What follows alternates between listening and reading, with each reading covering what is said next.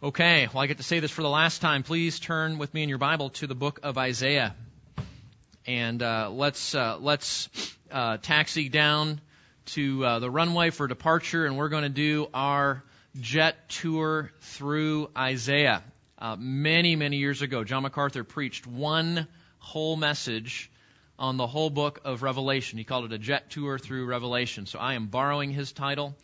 And uh, when I conclude a book that we've been going through, we'll try to finish it by doing the whole book in, in one message to get the flyover, and we'll call it the jet tour. So, um, if you're in Isaiah, uh, those of you at home, you can pull out your notes. Those of you that have just gotten here, or maybe you didn't get one on the way in, there are some notes in the back. There's actually two uh, two uh, documents there. Um, one of them is a really cool chart that you're going to want to grab and, and stick in your Bible for reference. Many of you have asked me about this chart. And uh, God graced us with a new color copier here at the church this last year, so we're able to actually make this chart look nice by printing it in color. So uh, let me pull up the PowerPoint, and we will uh, we will get on the way here. Okay, so what is the book of Isaiah about? Um, I, I was going to do this. Um, what we, we can't do this all day, but I'd just love to hear from a few of you. What are your takeaways from Isaiah? What have you gained? And I know probably a lot of it's blurry and a lot of it's hard to remember, but what are you going to take away? There, is there something that stuck with you? I'd love to just hear from a couple of you about what you gained from our time in Isaiah. This is where you find out how effective you've been, right, David? Don't let me down. Anything stand out from Isaiah? Yes. Very good. God's glory on display. All right. Well, thank you. Okay, you make me feel better. I was, I was worried there for a minute. So, okay. So let's let's uh, jump in here and remember. Um, and th- this this uh, David will get into this in his class also. But the first thing we have to do with a book like I, of Isaiah is is get our bearing. And uh, the chart that you see on the screen, you've seen this many many times. Uh, this is what's called the arc of biblical history and we recognize that uh, the Bible starts with the patriarch period, right? With, uh, or excuse me, with creation, with uh, creation of heavens and the earth, and Adam and Eve, and then it moves into the patriarch period at the time of Abraham, Isaac, and Jacob, on into uh, the Exodus with Moses and the Israelites, and, and leaving Egypt and and going into the wilderness to receive God's law, the, the conquest under Joshua, where uh, God had promised in the covenant to give them a land, and now they were to go in and take the land. And so we remember that with Jericho and stories like that. And then, uh, as has been the case since the patriarch period, but really comes to a climax in the Judges era, we see the, the people just lacking direction, wandering in disobedience, and so God raised up judges in those days, people like Samson or uh, Samson and Samuel and Gideon uh, who led the people. And that leads us into the kingdom era. You'll remember that the people under uh, Samuel's ministry demanded a king, and so God gave in to that request, even though He uh, assured them they didn't need a human king if, if He were to be their king. And uh, so Saul and, and David and Solomon, and that that that gets us into the era of Isaiah because when as we come to Isaiah, what we see is uh, there are kings of Israel, but something happened shortly after Solomon's reign. You remember after Solomon uh, died and one of his sons took over, and there was a, a civil war uh, that had broken out, and so now you have Israel divided into a northern kingdom and a southern kingdom, and so you have kings of Israel ruling in the north and kings of Judah ruling in the south, and both of those kingdoms are not kingdoms of, of people and leaders that are faithful. And so that's when God begins to dispatch his prophets. And so this, you know, Isaiah and Jeremiah and Ezekiel and, and, and all of those prophets, that's the era that the, um, the prophets begin. So Isaiah is written. Do you remember? Uh, Isaiah was written to people in the northern kingdom or the southern kingdom? Do you remember? The southern kingdom. How do we know that? Look at chapter 1, verse 1. Hey, it's been a long time since we've been there. Chapter 1, verse 1. The vision of Isaiah, the son of Amoz, concerning, concerning Judah. That's the southern kingdom, and the capital city is what?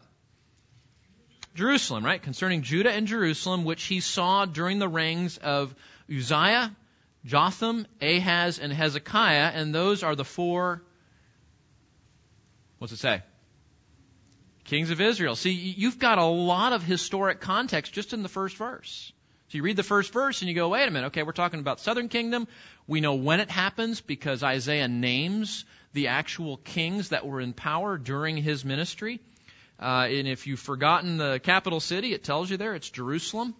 So we get a lot of context right there. But but that just gives us a little bit of bearing. And this is a good thing to do as you read through your Bible this year and you come to a new section like the prophets or a new historical section or maybe uh, you know a book like Job or the Proverbs and you go who's writing and when is when is this going on and and uh, just remember this chart and even your study Bible will help you to um, remember a little bit of the context, the timing, what's going on, who's he writing to, and things like that, so you're not lost as you jump into the book.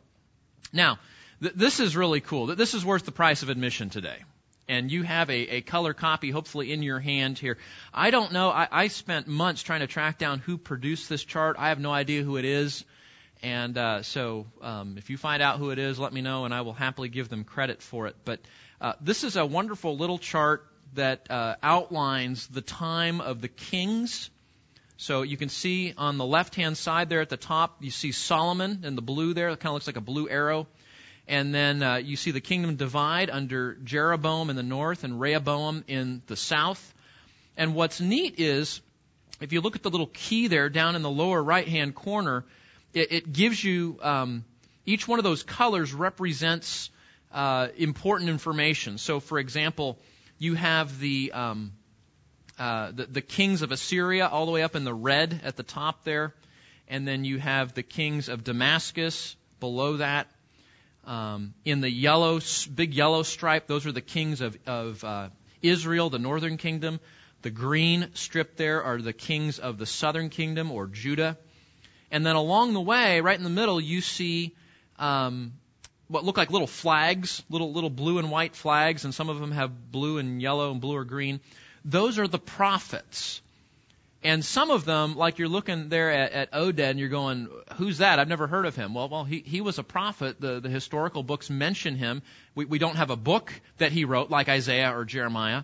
But, uh, so those are all the ministries of the prophets. You see Elijah and Elisha. And so that, the, the prophets were God's agents. Okay? Remember, the kings were supposed to be those that represented God to the people and led the people. And when the kings failed, God brought in the prophets to bring instruction and correction. So you'll see all throughout the, the kingdom era, right? The, the kings of Israel there and the kings of Judah, there are prophets that are ministering to the people, calling them back to God, uh, calling for repentance, reminding him of his promises. And anyway, you get the idea there. If, if we zoom in on the section that we're particularly interested in, we see Isaiah right there in the lower right hand corner.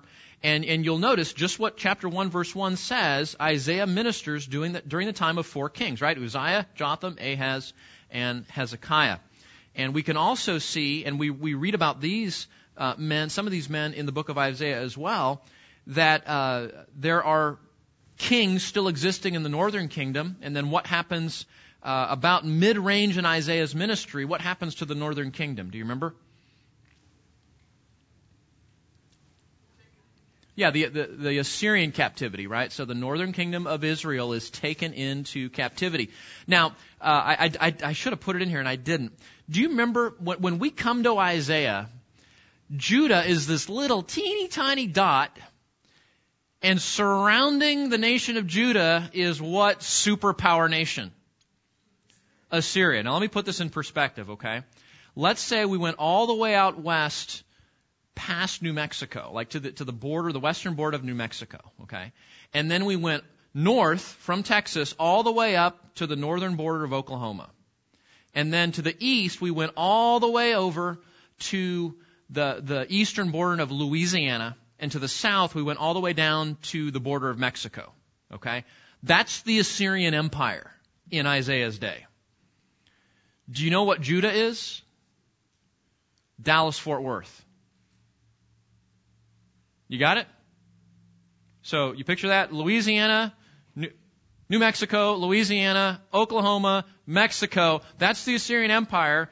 And you're living in the DFW area. and you're surrounded from all those states around you by this superpower that's looking at your little metroplex going, that's the one place we haven't conquered yet.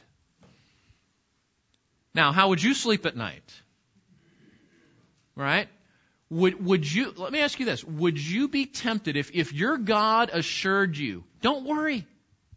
Don't worry about that threat. Yes, I know every other nation in the known region has been taken over by Assyria. I know that. But God says, do not worry if you will trust me and if you will obey me. Remember that covenant I made? You're safe. Just trust me. Would you find it hard to believe him if you had that superpower surrounding you and they were drooling to come in and take your land too? Well, that's what's going on in the time of Isaiah.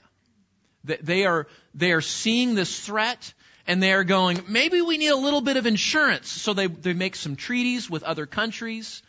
At one point, they're even negotiating with Assyria. And, and, and rather than trust the God of Scripture, they're saying, well, maybe if we just set up some altars on some of the high places and we'll, we'll offer sacrifices to the Assyrian gods just in case, just in case our God might be sleeping or, or, or maybe, maybe Assyria is too powerful for him. We'll just worship some other gods too. After all, the more the merrier, right?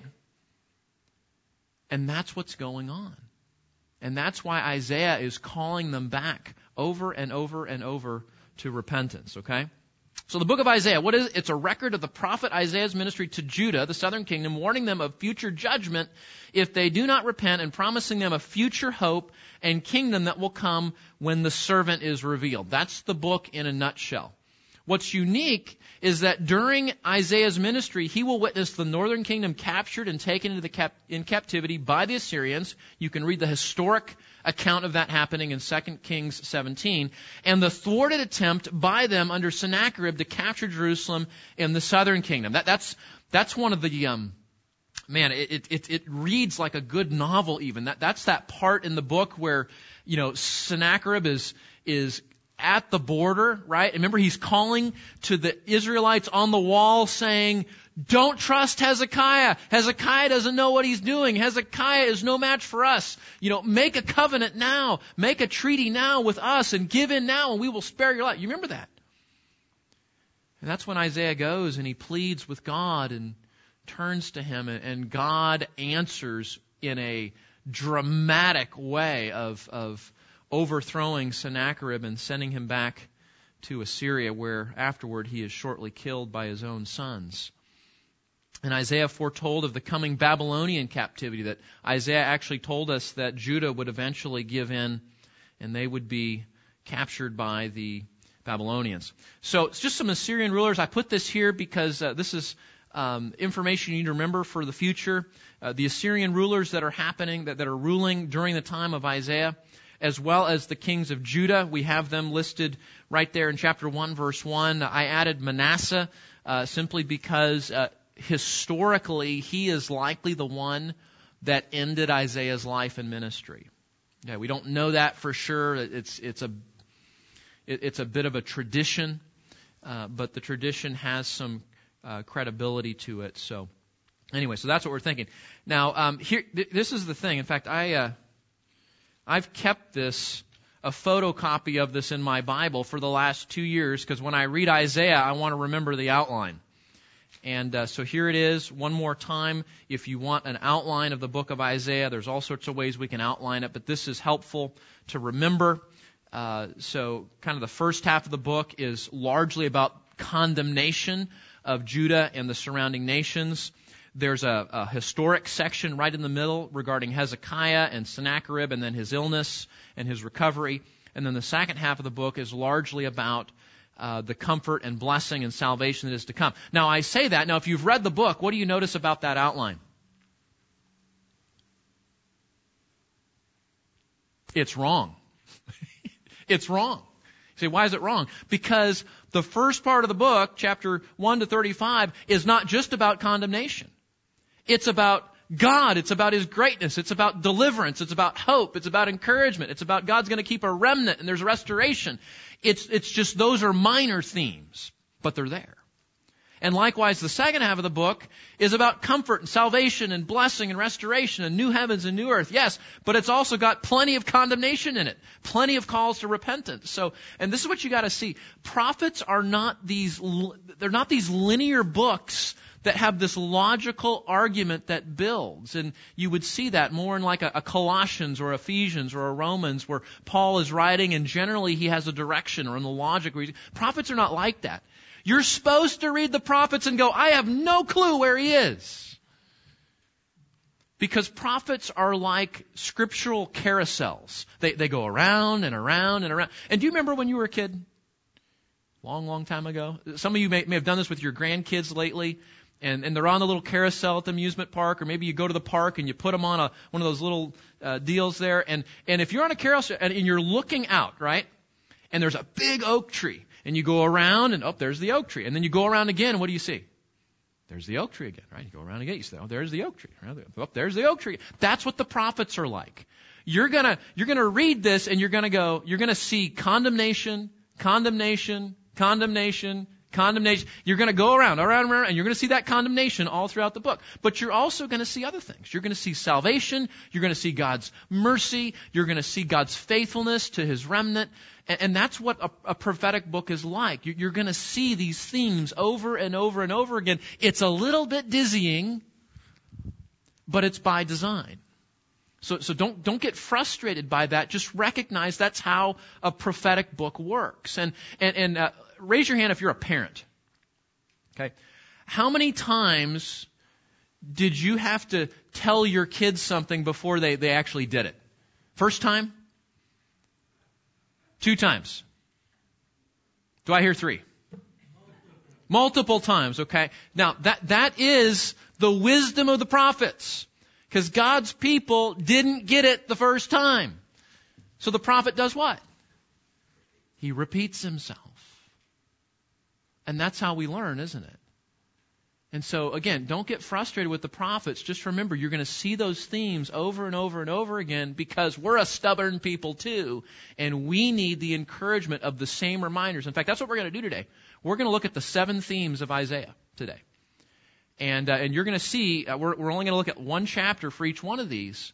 But what you're going to see is the book is full of these same themes. You're on the carousel and you see the tree and then you see the, the mini mart and then you see the, and you just go around and around and around and you see those same themes over and over and over as you read through the book. Okay? So who's Isaiah? His name means, this is on your notes there, get out your pens, Yahweh is salvation.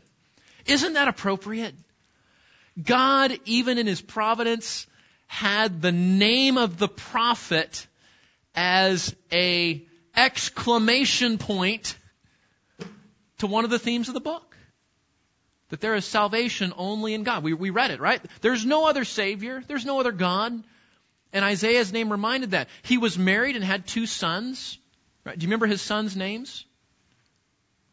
We'll take the English translations and not just the Hebrew.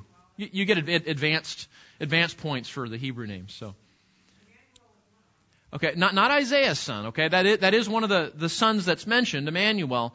But Isaiah actually had two sons that pointed to different parts of his ministry.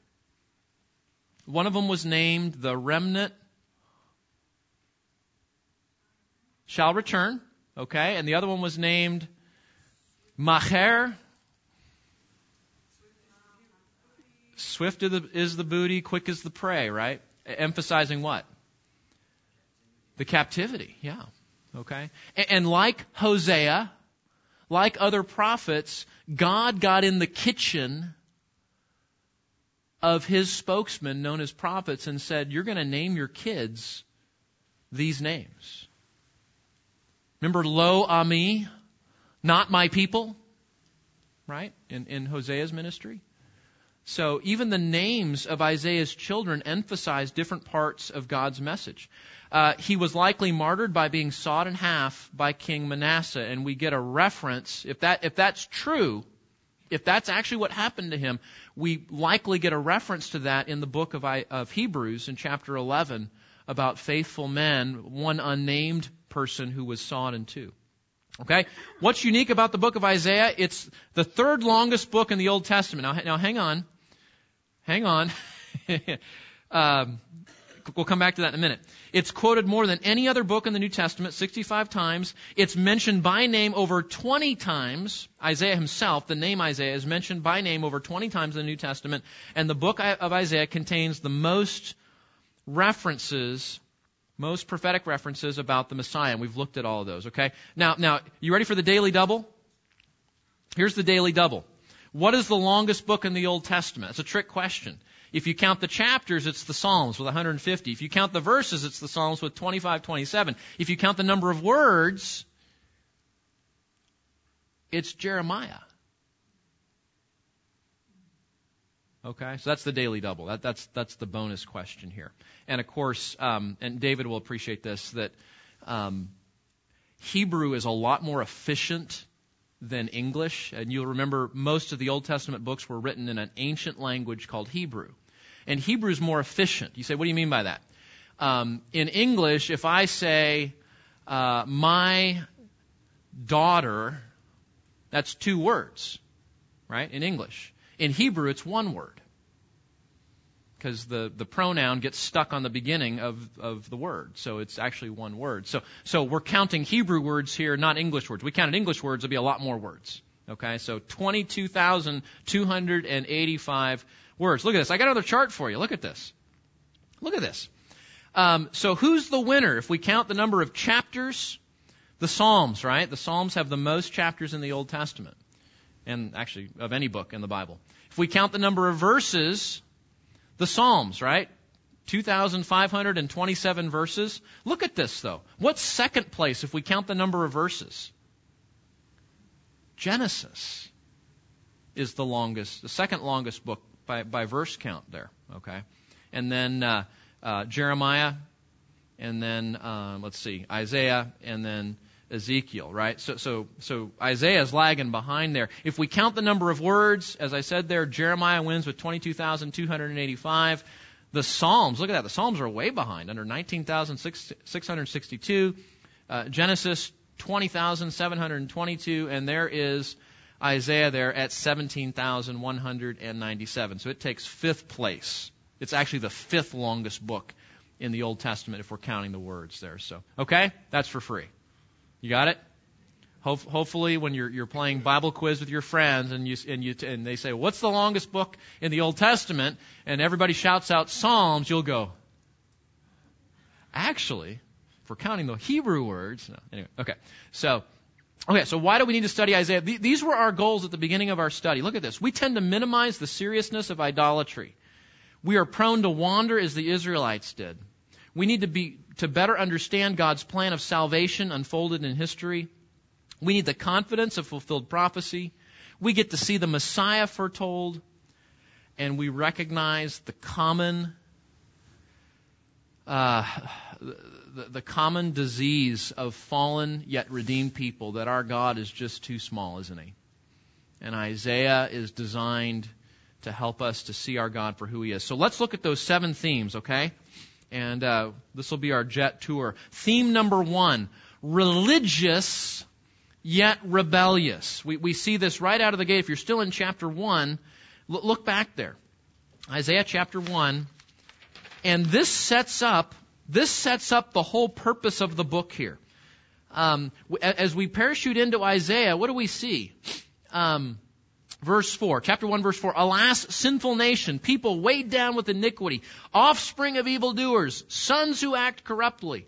They have abandoned the Lord. They have despised the Holy One of Israel. They have turned away from Him. And right out of that gate, Isaiah just, just slams the nation and says, you guys are wicked and we go, what happened? Look at this, verses 5 and following, we see that the, that the, the land is destruction and desolate, right? He says, Where will you be stricken again as you continue in your, your rebellion? Your whole head is sick. The whole heart is faint from the sole of your foot even to the head. There's nothing sound, bruises, welts, raw wounds. Verse 7, your land is desolate, your cities are burned with fire, your fields are strangers are devouring them in your presence.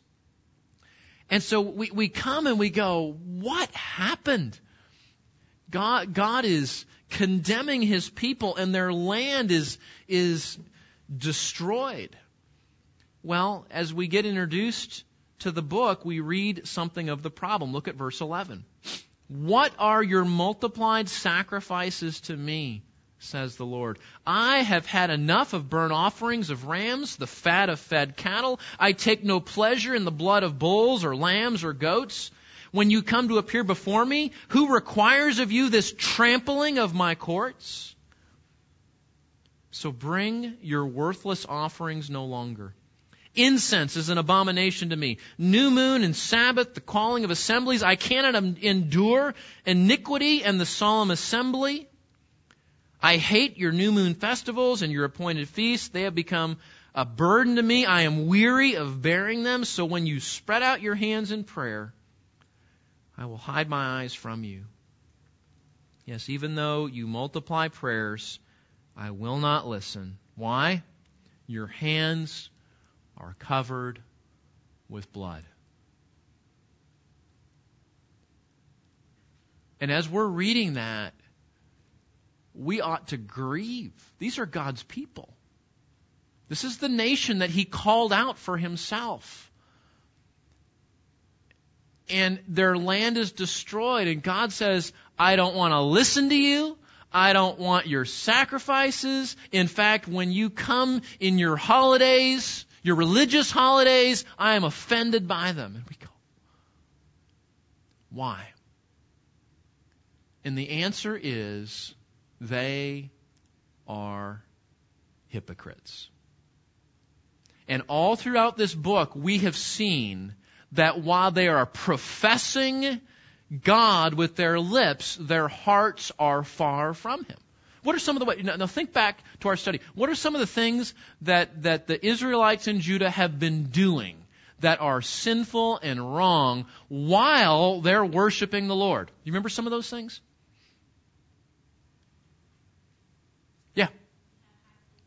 Yeah, they have the high places, right? They, they've set up altars to foreign deities all over the land. Okay, what else? Yeah.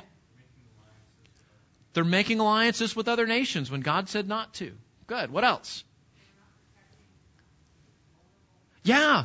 They're neglecting the poor. They're neglecting the widows. Remember Isaiah would turn his attention and say, you know, the leaders even are corrupt because they're ignoring the poor. They're ignoring the destitute. They're not taking care of the widow. They're, they're not doing what James said is true and undefiled religion. Okay, what else are they doing? What's that? They're fasting as a joke, right? Because you know they're living in sin and then they're doing religious things like fasting. Okay, what else? Do you remember on the Bible Project video? Uh, you kids will remember this, where they're they're uh, they're buying something at the store, and and the the store owner pushes down the scale so that he's charging his customer more for what he's selling them. Do you remember that? So there, there's corruption all over the place in terms of buying and selling and and uh, what else?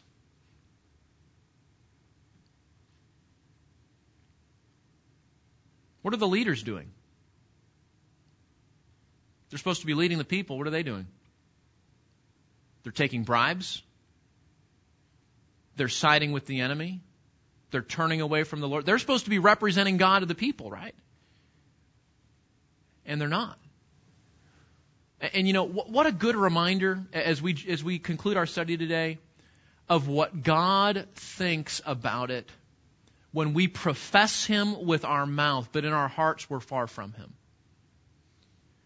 When, when we come to church and we sing and we hang out, we put on our little religious mask, and then we go the rest of the week and we're distracted by the world. We're living in sin. We're living for ourselves. We're neglecting loving neighbor. We, we should shudder to hear God say to his people, even when you pray, I don't listen, if your heart is like that, if you're hypocritical. So I, I, think this is, I think this is a good word for us. To be religious and yet rebellious is an offense to God. And, and we've seen, well, look at the look at the end of the verse here. Verse 16. Wash yourselves, make yourself clean, remove the evil of your deeds from my sight. Cease to do evil, learn to do good, seek justice, reprove the ruthless, defend the orphan, plead for the widow. God desires a faith that isn't just a profession, but is lived out in action. Not perfectly, right? We're not going to do this perfectly, but sincerely, uh, authentically, progressively. That's what really walking with God looks like. And what a great time at the beginning of a new year to say, this is how I want to live. I'm not going to play a game. I'm not going to wear a mask. I'm not going to just, this isn't make believe, right? We don't come here and, and we all pretend like our lives are great. No, our lives are messy and difficult and, and painful. And, and in the, the, the real honesty of what it means to walk with God, we strive to live out our faith in every action, in every word, in every pursuit. The, the, the New Testament goes like this. Whether you eat or you drink or whatever you do, do what? Do all the glory of God. Jesus has called to be Lord over every area of our life. And we need to remember that um, hypocrisy and playing religious games is offensive to God. And it brought, it brought one of the most destructive moments historically of judgment on God's people in the, in the captivity. Okay, so that's a good reminder. Second theme. With that, what will happen? What will happen if they refuse, if they refuse to repent? Well, let's, let's look over at chapter 34. So I gave, I've given you several texts for each of these themes, but uh, let's look at chapter 34. If, if they refuse to repent, God's own people, and you'll remember that as God looks at Assyria and Babylon and Damascus and some of the other uh, nations and cities that were nearby, he pronounces a similar judgment. God's not just calling out his people, he's calling out all people to trust and obey him lest judgment comes. Listen to this. Chapter 34 verse 1. Draw near, O nations, to hear, and listen, O peoples. Let the earth and all it contains hear, and the world and all that springs from it. For the Lord's indignation is against, here it is, all nations and his wrath against all their armies. He has utterly destroyed them. He has given them over to slaughter so that their slain will be thrown out and their corpses will give off their stench and the mountains will be drenched with their blood and all the host of heaven will wear away and the sky will be rolled up like a scroll and all their hosts will also wither away as a leaf withers from the vine or as one withers from the fig tree. Why? For my sword is satiated in heaven. Behold, it, it, shall descend for judgment upon Edom, upon the people whom I have devoted for destruction. The sword of the Lord is filled with blood. It is sated with fat and the blood of lambs and goats. And he goes on to describe in graphic detail what the coming judgment of the Lord will be like. We see this at the beginning of the book. We see it at the end of the book that there is coming a day. God Himself has appointed a day of rendering, a day of judgment. And that day is coming. We, we see it, we see glimpses of it in the historic moments in the book of Isaiah where God actually brought judgment on people. But those things foreshadow a much greater judgment that's coming if we do not trust God and lean on His servant as the book is going to plead for us to do. There is a judgment coming, not just on us, but on all people. And we walk away, we, we called it the kindness and severity of God, right? That, that you, you do not mess around with the one who calls himself the beginning and the end. We do not play hypocritical games with the King of Kings and Lord of Lords. We do not think we can wear a mask that gives lip service to God and in the end, the judge is going to let us off in some way. And this book reminds us of what our sin really deserves and what will actually happen to any person because of their sin apart from the intervention of a Savior. Turn to Isaiah when you feel like you are not convicted about the guilt of your sin as you should. And it will help you. It will remind you. And we need sobering moments of what our sins deserve to help us to bring clarity to priorities and to lean more wholly and fully on our Savior. And Isaiah helps us to do that. It's, it, it is a PG 13 book in terms of the graphic nature of what this coming day of wrath and judgment will be like. But thankfully, Isaiah doesn't leave us there. He talks about a redeemer as well. And uh, there are so many good. Which one do you pick? Right? What's your What's your favorite text regarding the servant, the Messiah, the branch, the Redeemer, the child, Emmanuel? He's called all sorts of different. What, what's your favorite text in Isaiah? It's hard to argue with 53, isn't it? It's hard to argue with 53, but there are some really good ones.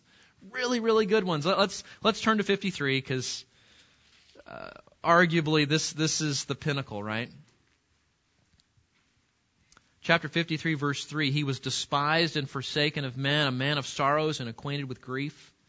And like one from whom men hide their face, he was despised, and we did not esteem him. Surely our griefs he himself bore, and our sorrows he carried. And yet we ourselves esteemed him stricken, smitten of God, and afflicted. But he was pierced through for our transgressions. He was crushed for our iniquities. The chastening of our well-being fell on him, and by his scourgings we are healed. Now remember, this doesn't start here. We talked about this a couple of weeks ago with, uh, or just, just a week ago, that, that th- this promise of a Redeemer to come and take the wrong in the world and fix it goes all the way back to Genesis chapter 3, doesn't it? The seed of the woman that will come and crush the head of the serpent. And all throughout the Old Testament, the patriarchs and the judges and the exes, we see these pictures, these little hints about, about this redeemer, this servant, this one who will come and restore all things. And Isaiah, did you have you noticed in Isaiah, Isaiah does more to develop this probably than any other book in the Old Testament. We get it hinted way, way back early in the book in chapter 6 verse 13 when um, Isaiah says there's the tree, right? Remember the tree? And the tree is going to be cut down, but the holy seed is the stump that remains.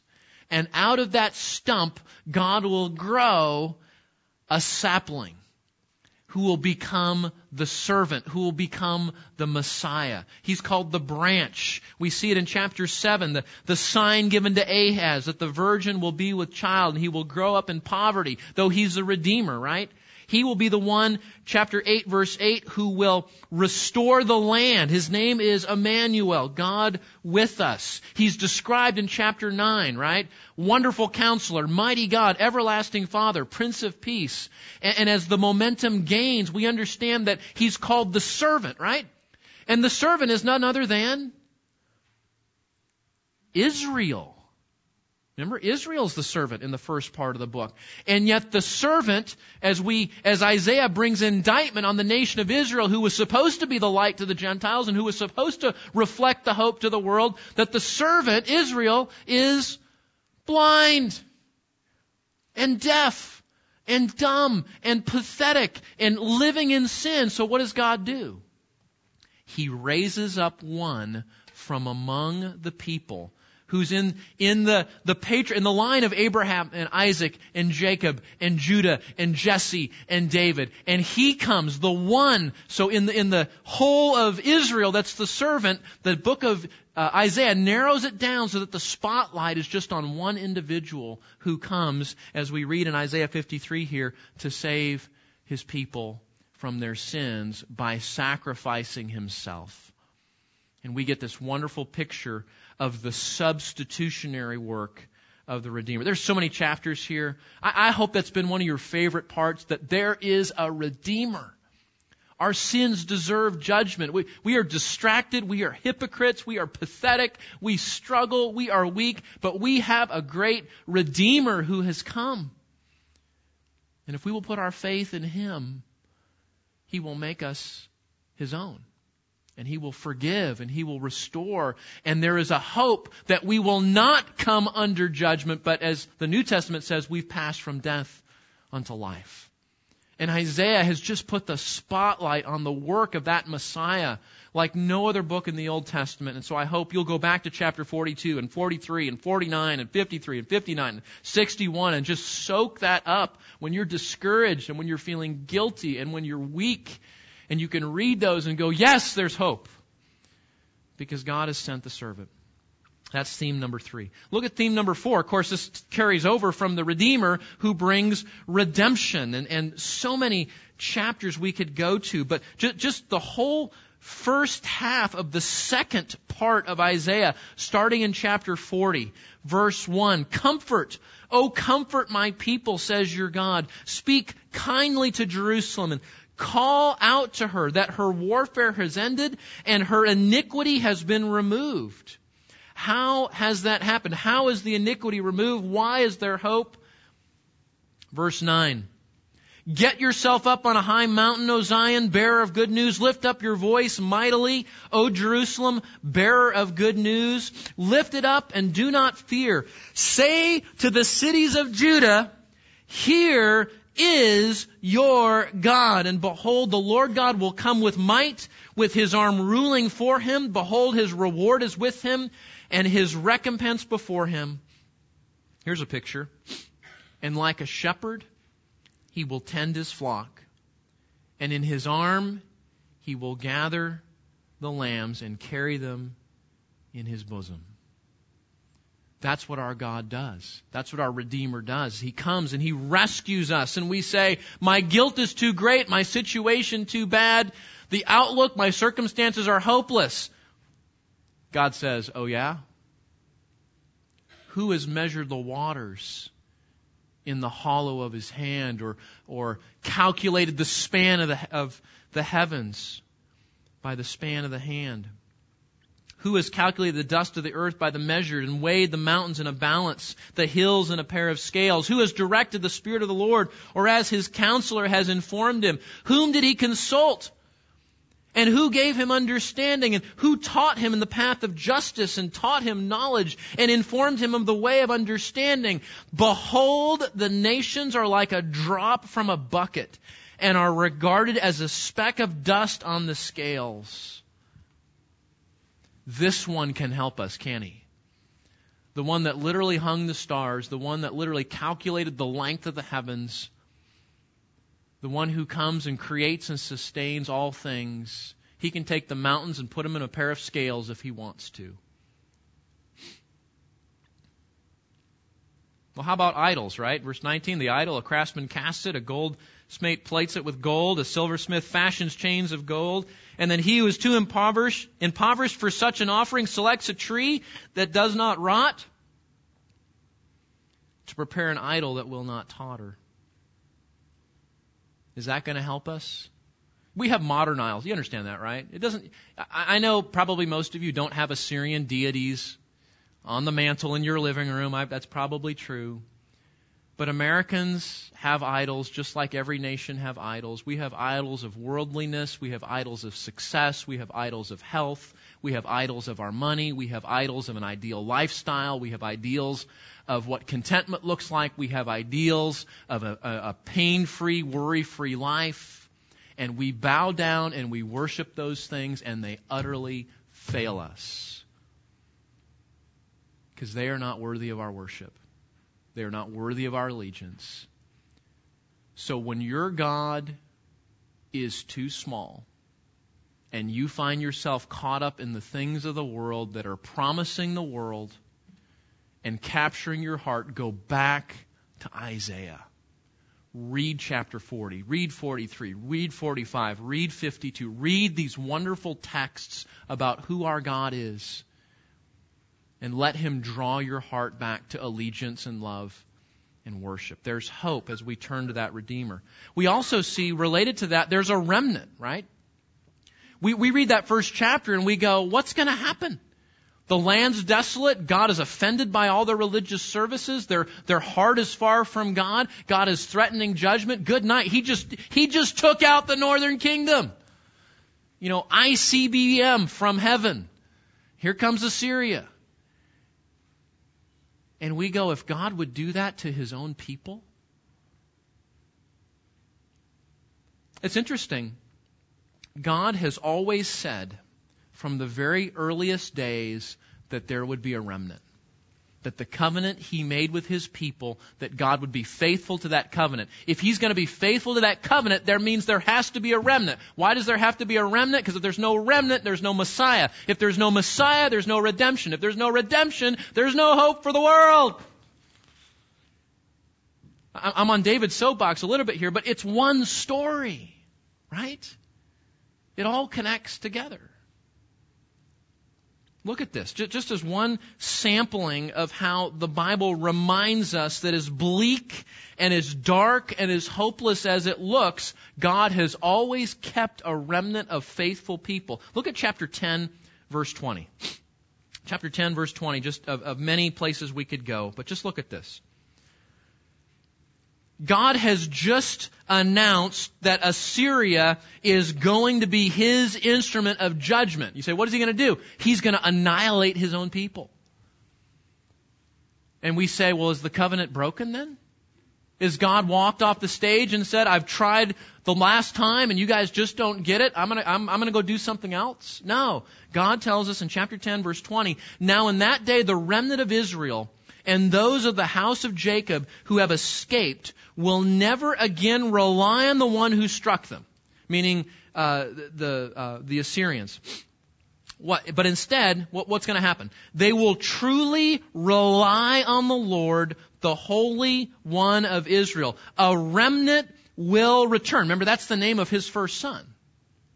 A remnant will return. The remnant of Jacob to the mighty God, for though your people, O Israel, may be like the sand of the sea, only a remnant within them will return.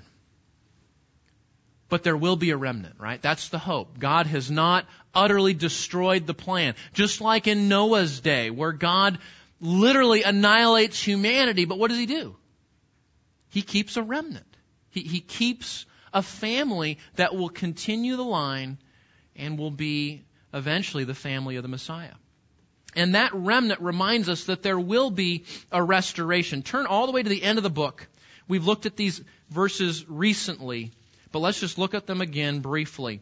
That there will be a restoration. Specifically, there will be a restoration for the nation of Israel, but there will be a restoration of all things that everybody can know who would trust in the servant, who would trust in the Messiah. One of the wonderful things about the book of Isaiah is we see again and again and again that the hope being offered is not just the hope for sinful Israel, the hope being offered is a hope for sinful humanity.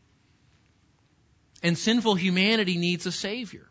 But look at this. We're, we're reminded in uh, 66. Uh, we looked at this last time, right? 65 and 66. Look at uh, chapter 65, verse 17. For behold, I create new heavens and a new earth.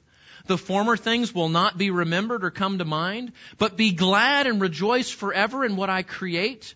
For behold, I create Jerusalem for rejoicing and her people for gladness. And I also will rejoice in Jerusalem and be glad in my people. There will no longer be heard the voice of weeping and the sound of crying. No longer will be there an infant who lives but a few days or an old man who does not live out his years. For the youth will die at the age of 100, and one who does not reach the age of 100 will be thought accursed. They will build houses and inhabit them. They will plant vineyards and eat their fruit. They will not build and another inhabit. They will not plant and another eat. For as the lifetime of a tree, so will be the days of my people, and my chosen ones will wear out the work of their hands. And we look at this and we say, oh, what a world. The vision of Isaiah is a day of restored Israel, restored Jerusalem, and people from every tribe and tongue and nation flock to the nation to see what the hand of the Lord has done in redeeming his people.